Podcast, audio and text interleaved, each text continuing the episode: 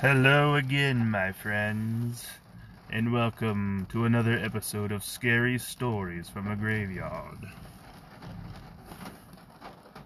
I am happy to report that I am coming to you live, or coming to you not quite live, but from a dark and stormy night. I do hope that you can hear what I'm hearing with the thunder and the rain. It's a lovely evening. Tonight I come to you from Worsley, Cemetery in Vernon County, Missouri. There are approximately a thousand residents interred here.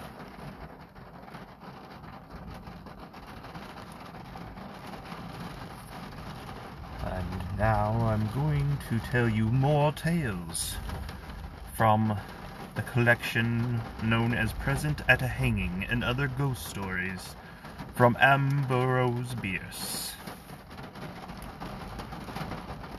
I will be telling two of those stories at least tonight. I'm so hoping that I will have time to introduce you to a third as well. And with no further ado, we will begin. The first story is known as A Man with Two Lives. Here's the queer story of David William Duck, related by himself. Duck is an old man living in Aurora, Illinois where he is universally respected.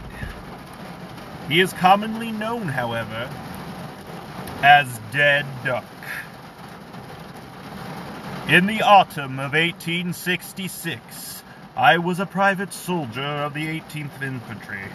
My company was one of those stationed at Fort Phil Kearny, commanded by Colonel Carrington.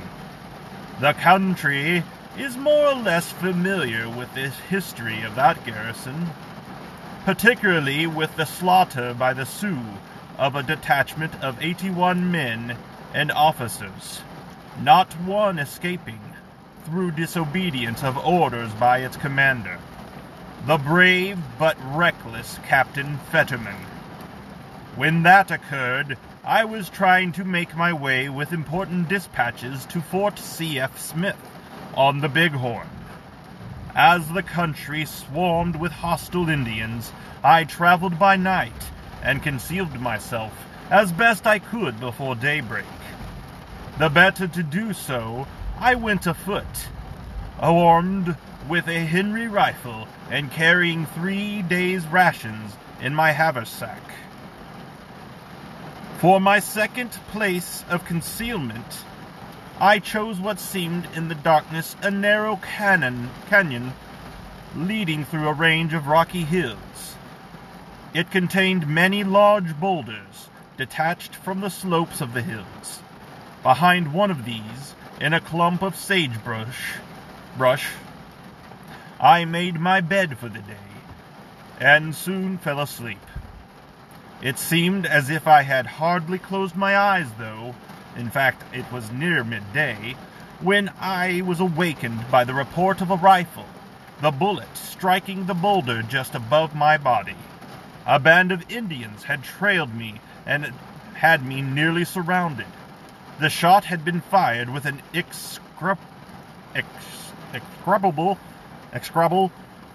aim by a fellow who had caught sight of me from the hillside above. The smoke of his rifle betrayed him, and I was no sooner on my feet than he was off and off his and rolling down the declivity. I ran in a stooping posture, dodging among the clumps of sagebrush in a storm of bullets from invisible enemies.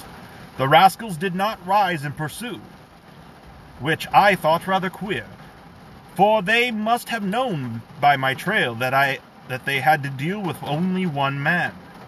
The reason for their inaction was soon made clear. I had not gone a hundred yards before I reached the limit of my run, the head of the gulch which I had mistaken for a canyon. It terminated in a concave breast of rock, nearly vertical and destitute of vegetation. In that cul-de-sac I was caught like a bear in a pin. Pursuit was needless. They had only to wait. They waited for two days and nights, crouching behind a rock topped with a growth of mesquite, and with the cliff at my back, suffering agonies of thirst and absolute hopeless, absolutely hopeless of deliverance. I fought the fellows at long range, firing occasionally at the smoke of their rifles, as they did at that of mine. Of course, I did not dare to close my eyes at night and lack of sleep was a keen torture. I remember the morning of the third day, which I knew was to be my last. I remember, rather indistinctly, that in, in my desperation and delirium I sprang out into the open and began firing my repeating rifle without seeing anybody to fire at. And I remember no more of that fight. The next thing I that I recollect was pulling myself out of a river just, bef- just at nightfall. I had not a rag of clothing and knew nothing of my whereabouts, but all that night I traveled, cold and footsore, toward the north. At daybreak I found myself at Fort C.F. Smith, my destination, but without my dispatches. The first man that I met was a sergeant named William Briscoe, whom I knew very well. You can fancy his astonishment at seeing me in that condition, and my own at his asking who the devil I was. Dave Duck, I answered. Who should I be? He stared like an owl. You do look it, he said, and I observed that he drew a little way from a little away from me. What's up? He added. I told him that I had happened. I, I. I told him what had happened to me the day before. He heard me through, still staring. Then he said, My dear fellow, if you are Dave Duck, I ought to inform you that I buried you two months ago. I was out with a small scouting party and found your body, full of bullet holes and newly scalped, somewhat mutilated otherwise, too. I am sorry to say, right where you say you made your fight. I ca- uh, come to my tent and I'll show you your clothing and some letters that I took from your person. The commandment has your dispatches. He performed that promise. He showed me the clothing, which I resolutely put on, the letters, which I put in my po- into my pocket. He made no objection, then took me to the commandment com- commandant who heard my story and coldly ordered Briscoe to take me to the guardhouse. On the way, I said, Bill Briscoe, did you really and truly bury the dead body that you found in these togs? Sure, he answered, just as I told you. It was Dave Duck, all right. Most of us knew him. And now, you damned impostor, you better tell me who you are. I'd give something to know, I said. A week later, I escaped from the guardhouse and got out of the country as fast as I could. Twice I have been back, seeking for that fateful spot in the hills, but unable to find it. I do hope you can hear me well, my friends. This storm has seemed to pick up a bit. The next story is Three and One are One. In the year 1861, Barr Lassiter, a young man of 22, lived with his parents and an elder sister near Carthage, Tennessee. The family were in somewhat humble circumstances, subsisting by cultivation of a small and not very fertile plantation.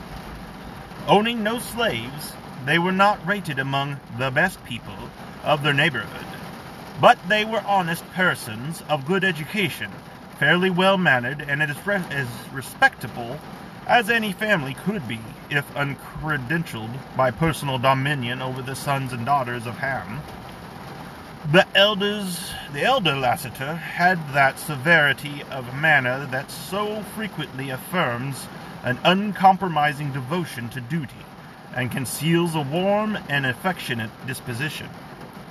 He was of the iron of which martyrs were made, but in the heart of the matrix had lurked a nobler metal, fusible at a milder heat, yet never cool coloring nor softening the hard exterior.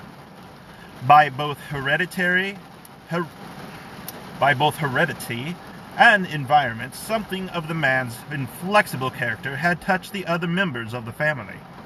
The Lassiter home, though not devoid of domestic affection, was a veritable citadel of duty and duty. Ah, duty is as cruel as death. When the war came on, it was found in the family, as in so many others in that state, a divided sentiment.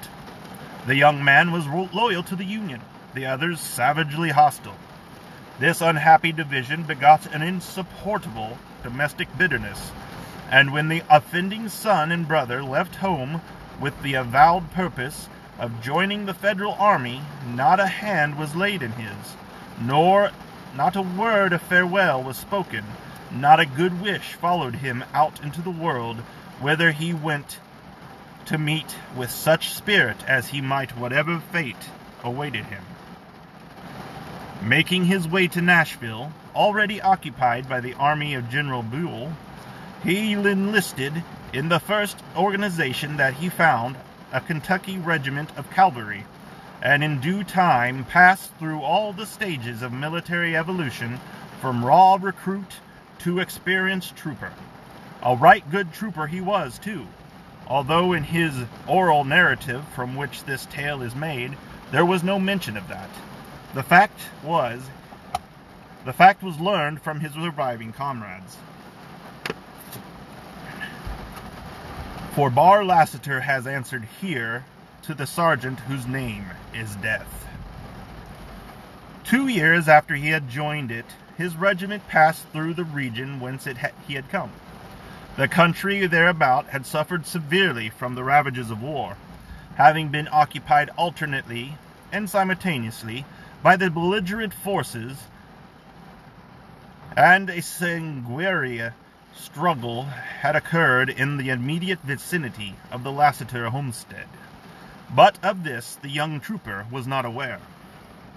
Finding himself in camp near home, he felt a natural longing to see his parents and sister hoping that in them, as in him, the unnatural animosities of the period had been softened by time and separation.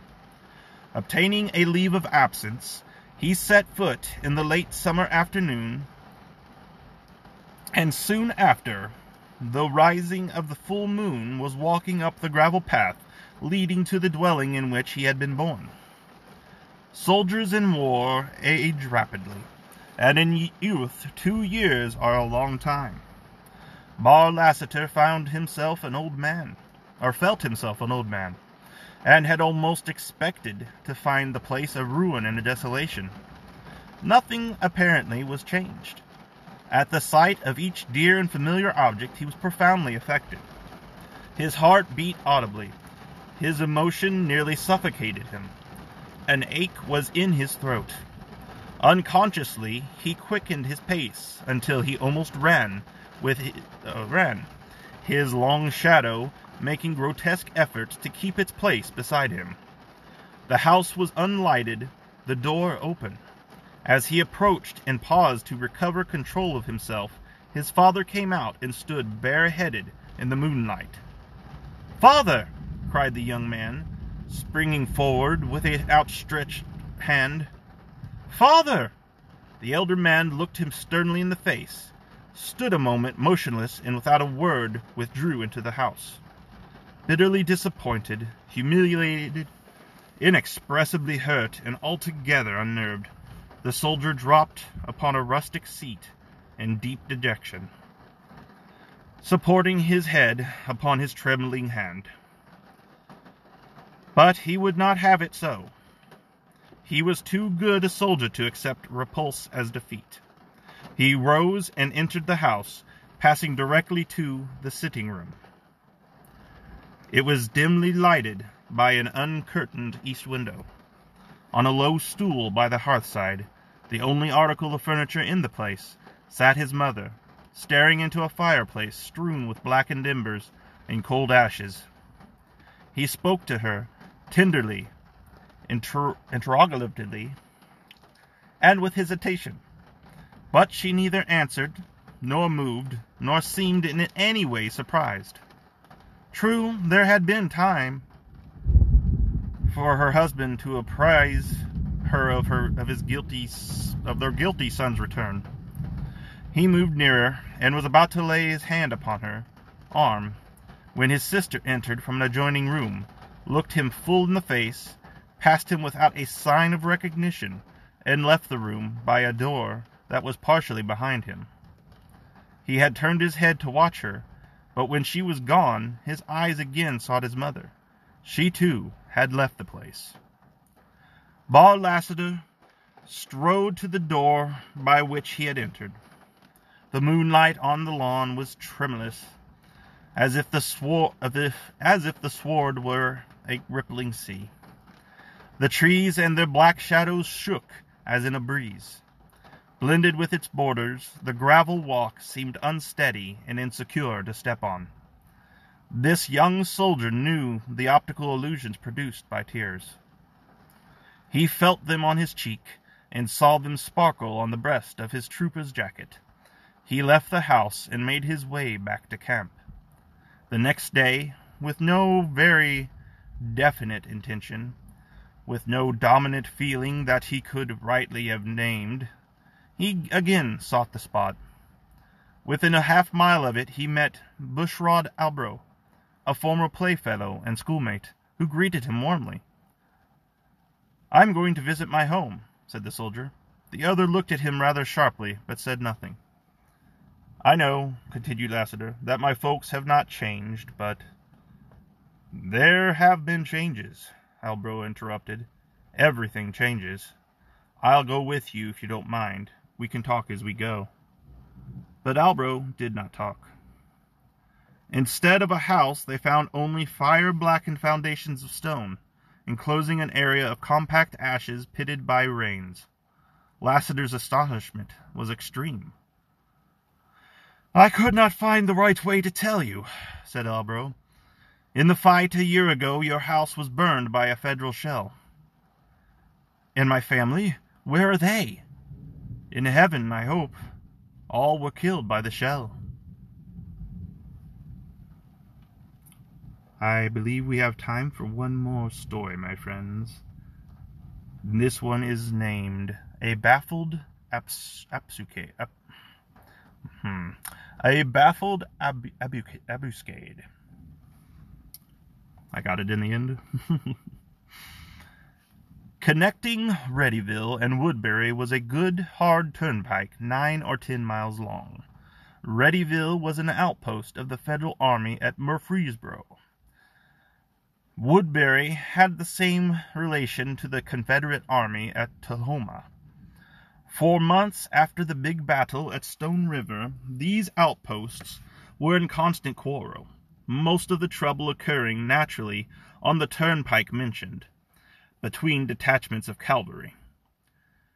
Sometimes the infantry and artillery took a hand in the game by way of showing their goodwill.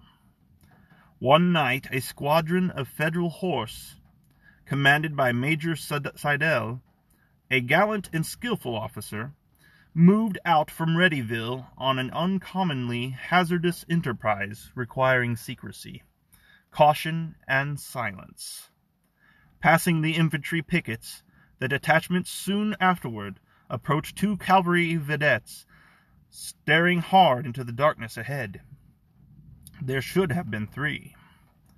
Where is your other man? said the major. I ordered Dunning to be here tonight. He rode forward, sir, the man replied. There was a little firing afterward, but it was a long way to the front. It was against orders and against sense for Dunning to do that, said the officer, obviously vexed. Why did he ride forward? I do d- don't know, sir. He seemed mightily restless, mighty restless. Yes, he was scared. when this remarkable reasoner and his companion had been absorbed into the expeditionary force, it resumed its advance. Conversation was forbidden. Arms and accoutrements were denied the right to rattle. The horses' tramping was all that could be heard, and the movement was slow in order to have as little as possible of that. It was after midnight and pretty dark, although there was a bit of moon somewhere behind the masses of cloud. Two or three miles along, the head of the column approached a dense forest of cedars, bordering the road on both sides. The major commanded a halt by merely halting, and, evidently himself a bit scared, rode on alone to recon- recon- reconnoiter. Reconnoiter. Reconnoiter. My apologies. He was followed, however, by his adju- adjutant, adjutant, adjutant, adjutant, and three troopers who remained a little distance behind and unseen by him, saw all that had occurred. After riding about a hundred yards toward the forest, the major suddenly and sharply reined in his horse and sat motionless in the saddle. Near the side of the road, in a little open space, and hardly ten paces away, stood the figure of a man, dimly visible and as motionless as he. The Major's first feeling was that of satisfac- satisfaction in having left his cavalcade behind.